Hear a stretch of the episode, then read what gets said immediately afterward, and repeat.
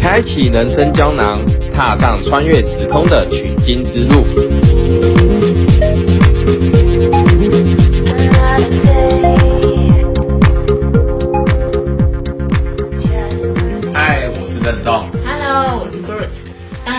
们聊到任重他去徒步环岛旅行的一些小故事，还有他怎么样就是许下徒步环岛的这个心愿，并且落实。那最后我们埋了一个小小的伏笔，就是他在出发前曾经询问过一位已经完成徒步环岛的人，然后还问他说：“我需要准备哪些东西？”啊，这时候那一位呃前辈呢就回答任重说：“出发了，你就知道自己缺什么。”那我们就来听听出发了就知道自己缺什么到底是怎么一回事吧。OK，没问题。好，其实呢，那天，嗯，那个问题是我是前一天问这位前辈的。那其实说真的，我也很紧张，我超级紧张，因为我不知道有没有东西准备到位。所以呢，前一天呢，我其实是睡不着的，然后就是一直把我的背包呢，一直把我背包里面的东西拿出来清点一遍，然后再装回去。装完之后呢，再拿出来，再清点一遍，再装回去。你强迫症，我就是害怕说会有，就是会有东西忘 lost 掉嘛。我觉得你反而会再拿来拿去过程会掉的东西。有可能，有可能，但是我就觉得说，好像好像没有清点，就浑身不对劲啊，所以我又怕害怕说真的就是该带没带，你知道吗？就是我怕这个东西，然后隔天就是一趟就是开始会有一个非常未知的旅行，对，所以我觉得这个动作，我觉得人之常情，你不要笑我。我跟你讲，你现在叫其他人准备去徒步环岛，我相信他的心情也是会跟我一样的。没有，我想到我第一次出国的时候，那一次因为要出国一个多月，所以我也是很担心，然后就列了一大堆清单。对最后还是会发现你一定会忘东西，要么不是忘在国内，要么就是忘在国外。所以最后我到了第四次旅行的时候，我就知道信用卡带着，对，带张卡就好，重要。带一张卡就对了。好，其 其实呢，我那时候呢，其实就是对我非常忐忑，所以呢，我其实就我就问这个前辈说，哎，前辈，到底有什么东西是一定要带的，或是有什么东西是需要特别准备的？结果他只传一首歌给我，对，就是那个一首就是出发了，不要问路在哪，迎风向前，所以你就知道说，哦，就是根本就是你只能说哦，听天由命的感觉。是对，然后他就跟我说，你反正呢，你说你就出发，你就知道缺什么了。那时候我其实有点生气，说真的，我说，哎、这个前辈怎么这么不负责任啊？我好歹也问问你说，到底什么是必须要带的，所以你给我回答这个答案。所以那时候我也不太想理会啦，只是就是想说啊，好，谢谢前辈，就是还是装个有礼貌嘛，对不对？我们就是一个非常有礼貌的小孩，对，说谢谢前辈啊，好，然后然后前辈说啊，祝你一路顺风哦，所以就是就是一个两天假假令烈花休。第二个就安呢，所以隔天呢，我就很早出门，因为我也不知道要几点出门比较合适。那我第一天的路程是十八公里，大概早我早上五我早上五点就出发，一大早，我早上五点出发，我大概八点半就到 目的地了，对，很你快。三个小时内走完今天要走的。对我那时候时速，我现在换算下来，时速大概诶六到八公里，那很快耶。很快，我用走的，所以那第一是从哪里到哪里？树林到中立，哦，中立，对，所以很近啊，其实就是十八公里而已。是对，所以那那时候呢，我第一天是住在我的高中同学家，对，他也是我大学同学，所以那时候呢，我大概八点半就到他们家附近的 Seven Eleven，然后我就打给他说，喂，那个那个叉君，我到你们家了，然后他说啊，你到我家，我还在阳明山。我说我读文化，然后说阳明山，说啊，你还在阳明山，我以为你到你家了，你赶快下山。所以那时候呢，第一天就很好笑。我的第一个旅程就是我在 Seven Eleven 待了，待到中午，因为他从醒来到从山上到他家大概要两个小时多，所以差不多中午才来接我。对，然后一接我到他家的时候呢，我第一件事情呢，就是把我的行李整理整理，然后我就整理一些东西，然后跟我的同学说，哎、帮我把这些东西带回阳明山。那时候我才终于明白，就是前辈讲的那句话：等你出发，你就缺知道你缺什么。那那一刻，我学到第一堂课就是徒步环岛第一堂课，就是其实我们都不缺，其实我们缺的只是跨出去的那一步而已。嗯而且我们在其实我们在做很多的事情的时候，你会发现啊，其实我们做很多事情的时候，我们我们都被灌灌输一些想法，就是说你一定要先做好万全准备，对，你才能去做这个件事情。就是想都是问题，然后怎么想你就是会自己吓自己。对，所以其实也不全然说这个是不对的，但是你你我们很做很多事情的时候，其实就反而是想太多。对，其实你大概我们都是聪明的人，我们我们不是有一些什么拉东拉西的人，所以基本上呢，我们只要要执行某些事情，基本上都其实都想好了。嗯，对，我们其实都万全准备。那很很多的时刻，很多的面对事情的时候，往往是我们背负太多了，我们背负很多的无形莫名的就你的。一开始走的很艰辛，其实是因为你已经先背了太多的东西在自己的身上，让你一开始就觉得步履维艰。对，所以其实一开始我背很多很重，背一堆没必要的东西。我跟你讲，我背一个什么东西最可笑的东西，你知道什么吗？不知道我背一个很厚很厚那个那个地图，地图什么在字典出去徒步环岛？谁知道啊？地图就是以前以哎，可是前会我觉得地图很重要，你为什么后来觉得它很没用？你你是哪一世界人啊？哦，你用 Google Map 了？对啊，跟哦那时候智慧型手机了，了解对，那时候 iPhone 已经出到第四代了。你知道这是一个就是美妙的想象嘛？就是大家就会觉得说，哎、我要去徒步旅行，好像就是要就那种传统的幻想，就是觉得我要看个地图。然后还要在这边就是盖印章，然后什么到此一游，对？你这样那电影看太多了，我我真的觉得我那时候真的很蠢，就是怎么准备一个地图？哎，那地图就是那个很厚的，你知道汽车那个台湾。台湾地图，对，真的，然后你根本不会想看那个东西，看了你也看不懂，因为你根本不知道你在哪里。对，因为你你其实你走的路很小，对，啊，你知道那个路其实是开车，就是大概看一下你的落点在哪里。是啊，基本上你知道路展要谁哪里吗？反正你嘴巴上面，都要用问的。基本上用问的比比你们翻地图还快，好不好？对啊然后再就是用 Google Map，真的那时候 Google Map 虽然那时候 Google Google Map 好像比有时候会不精确啦，会带你走到一些乡道，嗯但是基本上呢，十之八九呢是不会让你走到奇奇怪怪的地方啊。懂。对，所以那时候我你看嘛，我就是说你真的缺什么吗？其实你你真的不缺，我也我也真的不缺。那缺你知道台湾又很方便，就是没什么，就路边买什么的。对你真你真的缺的话，就是 seven，如果你要缺内裤，就是 seven 买内裤啊。是而且现在 seven 什么都有，对而且你要休息，你知道吗？徒步环岛的绿洲是什么？就是 seven eleven 跟全家。我就是太阳很大的时候，啊 前面有一个便利商店，哇，太棒了！然后又有椅子，对，你们可以去休息。嗯我跟你讲，台湾在台湾就是这个走路旅行是一个非常爽的一件事情、啊。你你如果要说去什么中国横跨什么欧亚这种，那可能就或者真的去美国加州走一走都是大片土地，不会看到人。对，那可能就真的要准备一些干粮，或是比较就是真的都要想比较多啦。是 对，哦，哎，那我蛮好奇，是你刚刚说你大概三个小时就走到你当天的第一站，嗯你是怎么样在行前规划你的每一站的站点要走到哪里？然后还有就是你的每一天要走的距离。呃，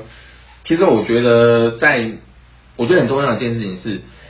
在我们年轻的时候，当然现在也是啊，就是勇于尝试很多不同东西，那是这些东西呢，最后都会变成你的养分。所以徒步环岛这件事情对我来说的养分在于说，我高中不是说我做过两件事情嘛，单车环岛跟跑过泰晤格马拉松，是就是四十二点一九公里。嗯这两件事情其实对我来说，对我要做徒步环岛这件事情影响其实蛮大的，因为我曾经做过这些事情，我在做更高级的这件事情的时候，就不会有那些恐惧或惧怕，因为还有相对的一些经验。嗯所以我那时候其实我只要我的规划理的想法是这样子的，就是只要没有超过四十二公里，基本上我都可以走得到。的体力我可以都可以负荷，是这是我告诉我自己的，就是我洗脑我自己，就是如果要走四没有超过四十二公里都还好嗯，都没什么。所以我规划路程就是大概就是有几个点，例如说我我朋友在中立，然后有朋友在新竹，然后有朋友在台中还是苗栗，那我就拉一条线，然后一条线的话，我就看哪就是看哪些点就是超过四四十二公里，那我就规划在那边住宿。对，那剩下时间就是就是住朋友，就是基本上是这样拉拉线的。嗯，所以我通常我不是我是通常是一个礼拜规划下个礼拜的行程。就是你你不是那种出发前可能已经规划好，我就是要几十天内走完。你是看就是说这一个礼拜，然后你大概预估我自己会走到哪一个点，就是也许你有朋友或者有认识的人住在那个地方，那就是在一边走边衡量自己的体力，然后如果说你也遇到一个比较想要多深入一点。呃，去体验的地方可能你就会待久一点，那你就是边走边规划你下一个礼拜的路线。其实应该我那个前辈也跟我讲一句，他后来也跟我讲，我跟我讲一句话说，等你一个礼拜过了就走就过了。那时候我也我也听不懂他在攻啥小，对，就是觉得说啊，攻啥？怎么一个礼拜过了就过了？所以因为第一个礼拜其实就是一个徒步环岛一个撞墙期，第一个礼拜就是我也听过很多的，就是旅在旅旅旅途当中也有遇到很多徒步环岛的伙伴，那、他们也分享说，他们曾经遇到有些人就第一个礼拜就是走完就不走了，走到放弃的说走三天就不走，因为其实前三天我那时候也印象也蛮深刻，我前四天就是走到新竹嗯。那个地方，大概还或是在苗栗的之前，我的就是我就是小腿这里是两只腿是非常疼痛的，嗯。我还多休息一天。嗯。我在竹南那一天，原本竹南只待一天，但是我真的痛到没办法下下床，就是好像有那个蟒蛇捆在我的那个膝，就是那个脚踝这边，嗯脚踝这边，脚踝那边是你踏上去踏一下就痛一下，好严重。对，那个是撞墙，就是因为你从来没有一次走一百多公里嘛，因为到苗栗竹南那边大概从从我家在树林，从树林到竹南这边大概就有几快一百了吧，嗯这公里数其实算，就是如果你平常没有长期走走路的话，会有一个撞墙期，对，所以那时候我是非常痛的。但是那个痛是你只要热开了，就是你持续上路，你就要坚持一定要走。你走，然后走就是脚就是慢慢有暖和一点，可能有血液在，就是经过之后呢，就比较舒缓。但停下来就比较就会不舒服，所以你就一直走一直走。所以那时候大概一个礼拜，真的一个礼拜，一个礼拜过了就没什么了。嗯所以之后呢，我到台中就是住我的国中同学家，就没有这种困扰，然后后续也没有这样困扰了。所以真的就是一个礼拜的时间。这真的很深刻的体验，因为听你这样子说，我觉得好像在做每一个新的尝试，其实不管说是旅行，或者说你生活中你在学一项新的技能，还是你在尝试适应一个新的工作或是环境，都会有类似这样的状况，就是哎前期都会有那种新手运，就是哎马上就可以冲很快，对。然后到了一个程度之后，你就开始觉得哎我在哪里，我是谁，然后整个人很撞墙，因为你不确定再坚持下去是不是对的，有有可能就是，可是有有时候你会觉得说，我真的要继续下去吗？可是有时候其实你要下去才知道，就是会获得什么嘛。对，对，有有句话是这样讲，就是说坚持，对你坚持不知道为什么，但是只有嗯是努力才会知道坚持嘛，坚持你才会知道获得最后获得什么东西嘛。对。所以我其实这个过程当中，我觉得很重要的事情是，你当你去持续做的时候，你才会发现说，哦，原来这才是我想获得的东西。嗯，呃，这也让我想到，就是其实我觉得生命是一件很特别的东西，就是说，很事情就是说，你真的把你的时间、把你的生命投注在哪里，当你时间一久，其实你是会看得见不一样，跟看得见效果。那其实真的很关键的，都不是在我付出了多大的心力，可是如果我付出很大的心力，但是我没有办法持续下去的时候，我可能真的就没有等到那个看见阳光的那一天。所以真的时间就是你怎么坚持下去，这是很重要的一件事。那像你那个时候，你就像你说，很多人一个礼拜他就放弃了嘛，那你是怎么样告诉你自己说？哎，我真的要撑完这个礼拜，而且也许事情真的就会有转机，我的脚步会再继续痛下去。嗯，因为我本身也有也是校队，一足球校队，所以我其实很清楚知道运动会有个撞墙嗯，或是跑步啊，跑像跑马拉松，就我跑马拉松我也遇到撞墙期，是所以会有想放弃的念头，或是你你不想再做这件事情。可是，当你决定做这件事情的时候，你一定知道说如何突破这件事情。所以我觉得，我刚才前面一开始说的，你一定要去就是勇于尝试任何事情。当你勇于尝试的时候，才会有这些经验。嗯但我要说的事情是，就算那些一个礼拜就放弃了，我不能说放弃，就是一个礼拜没有完成，就是这完完整过程，这个经验也对他来说是个非常好的经验。对，也许在哪一天，在某个不同的事的事情上，他会回想起这件事情，让他继续 keep going 做这件他想要完成的事情。对，只是我的事情立基点是在于，我曾经做过了，就是单车环岛跟就是跑过马拉松，所以我在做于徒步环岛这件事情的时候，我有更大的一个一个信念跟信心去完成这件事情。嗯，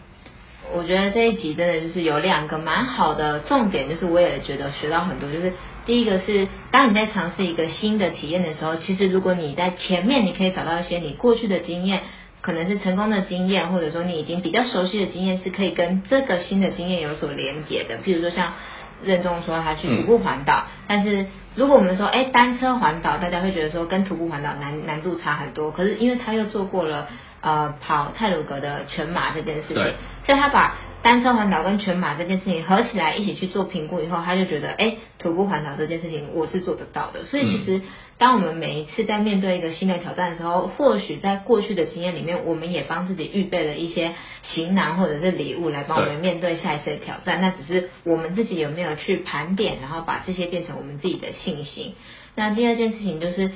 呃，每个人其实你在做一件新的尝试，或者说是一个比较对你来讲，你平常生活比较不习惯的挑战的时候，一定都会遇到撞墙期。就是你不孤单，就是这个很正常，大家一定都会遇到撞墙期。可是就是你遇到这个撞墙期的时候，你要告诉自己，就是我只要再做下去。就会不一样，或者说真正的结果其实不在于现在，而是我持续去做，我才会看到那个结果。其实那个结果就是体验过程啊。嗯，真的，我也不知道我真的做完之后会不会，我我不知道我最后会不会完成这件事情。没错。我也不知道，我最后呢是走七十二天，我也到最后一天我才知道我走七十二天。我不会开始第一天的时候我就跟你说，哎、我要跟你走七十二天，跟你讲真的不可能。所以我觉得要做一件很特别的事情，你也不会知道说这个周期是多长。是真的不会知道。但只有当你持续做这件事情之后，最后你真的获得一些小小成成果的时候，你才会回想说，哦，原来我已经花了这么多的时间，就是花了很多的时光，然后去去执行这件事情。是，那其实其实这些事情的的一些回忆啊过程，其实都是非常宝贵的。对。就是如果你觉得一切都在你的掌控之中，任何的风险或者收获都是在你可以预见的情况下，或许就是你的目标还设得不够大。那当你设一个足够大的目标的时候，确实它就是会有一些让你觉得哎比较迷惘的时候。但是要告诉自己，在当下每一个过程，其实每一个经历都会是一个很好的收获。应该这么说，应该说我们不是要去掌控、掌握所有事情，而我们要被我们要训练我们自己的人生是如何呃如何快速的去解决问题。对，好对，对，OK，对，如何快速解决问题，我觉得也是一个算是蛮现代人重要的能力，对不对？我觉得应该说我们目我们要追求的事情是如何的去解决问题，而不是掌控所有的问的问题。我们没办法掌控所有问题，就是我能预料到还需要活着吗？而是我们要活的过程当中，如何去解决问题？那解决的时候你就升等了嘛。对如果我们在解我们解决的时候，你就有经验了嘛。对而非是而不是说我掌控所有掌握所有的 schedule，或者掌握所有的时间，或掌握所有的呃你想你能想掌握的事情，那不不可能。呃，可是人生的丰丰富跟丰沛，其实是在于说如何我们去解决每一件那你困扰，然后出现在你面前，然后我们去面对它。我觉得这才是一个呃包括我去徒步环岛，或者我过去很多的经历来说，我觉得就是去如何去解决问题。嗯。对，那我相信你在徒步环岛的旅程中，应该也是虽然在外面的人看起来都很美好，但中间可能也是有一点小插曲，然后你也不得不去解决问题。对那我们就下回分解。OK，没问题。好，好，那就这样子哦。好，今天到这边，谢谢大家拜拜家，